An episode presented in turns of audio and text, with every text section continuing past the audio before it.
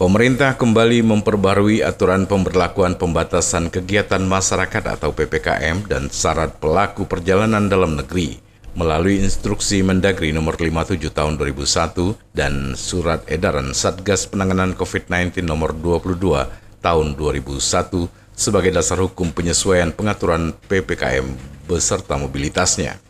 Juru bicara Satgas Penanganan COVID-19 Profesor Wiku Adhisa Smito menjelaskan ada sejumlah kegiatan masyarakat yang diperbarui aturannya. Pertama, seperti kegiatan operasional posyandu, kini kapasitas pelayanannya 100% sebagai bagian upaya kesehatan esensial bagi masyarakat. Hal ini disampaikan Wiku kepada pers Rabu 3 November 2021.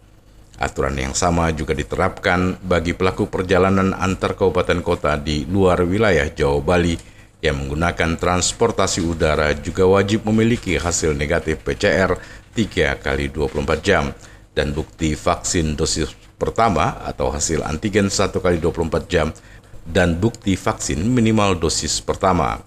Sementara untuk pengguna moda transportasi jarak jauh lainnya wajib hasil negatif PCR 3 kali 24 jam atau hasil antigen 1 kali 24 jam dan bukti vaksin dosis pertama.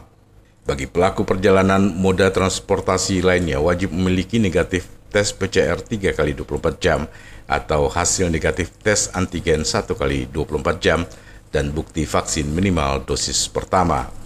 Ketiga pengaturan kompetisi Developmental Basket League yang diperluas pelaksananya di Surabaya, Bandung, Daerah Istimewa Yogyakarta, dan Tangerang. Selain itu dilakukan uji coba pertandingan semifinal dan final dengan menerima penonton langsung di stadion.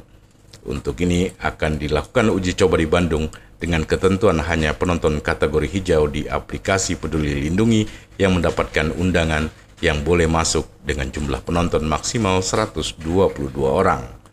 Lebih lanjut menurut Wiku, penegakan seluruh kebijakan ini adalah tanggung jawab bersama sehingga masyarakat diminta menegakkan dan mematuhi peraturan yang telah ditetapkan. Pengaturan mobilitas masyarakat yaitu bagi masyarakat pelaku perjalanan dari dan ke wilayah Jawa Bali dan antar kabupaten atau antar kota di wilayah Jawa dan Bali yang menggunakan transportasi udara wajib memiliki hasil negatif tes PCR 3 kali 24 jam dan bukti vaksin minimal dosis pertama atau hasil negatif tes antigen 1 kali 24 jam dan bukti vaksin dosis lengkap. Untuk pengguna moda transportasi jarak jauh lainnya, wajib memiliki hasil negatif tes PCR 3 kali 24 jam atau hasil negatif tes antigen 1 kali 24 jam dan bukti vaksin minimal dosis pertama bagi masyarakat pelaku perjalanan antar kabupaten atau antar kota di luar wilayah Jawa dan Bali yang menggunakan transportasi udara wajib memiliki hasil negatif tes PCR 3 kali 24 jam atau hasil negatif tes antigen 1 kali 24 jam dan bukti vaksin minimal dosis pertama. Untuk pengguna moda transportasi lainnya, wajib memiliki hasil negatif tes PCR 3 kali 24 jam atau hasil negatif tes antigen 1 kali 24 jam dan bukti vaksin minimal dosis pertama.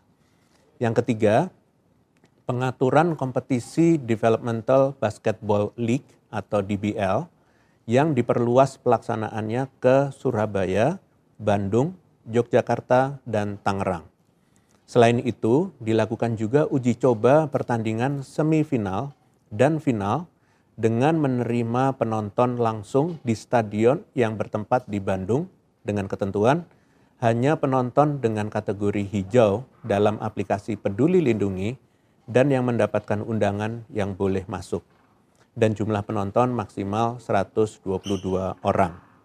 Kemudian penegakan seluruh kebijakan ini adalah tanggung jawab bersama, sehingga masyarakat diminta untuk menegakkan dan mematuhi peraturan yang telah ditetapkan. Prima Ermat, Tim Liputan Barabas melaporkan.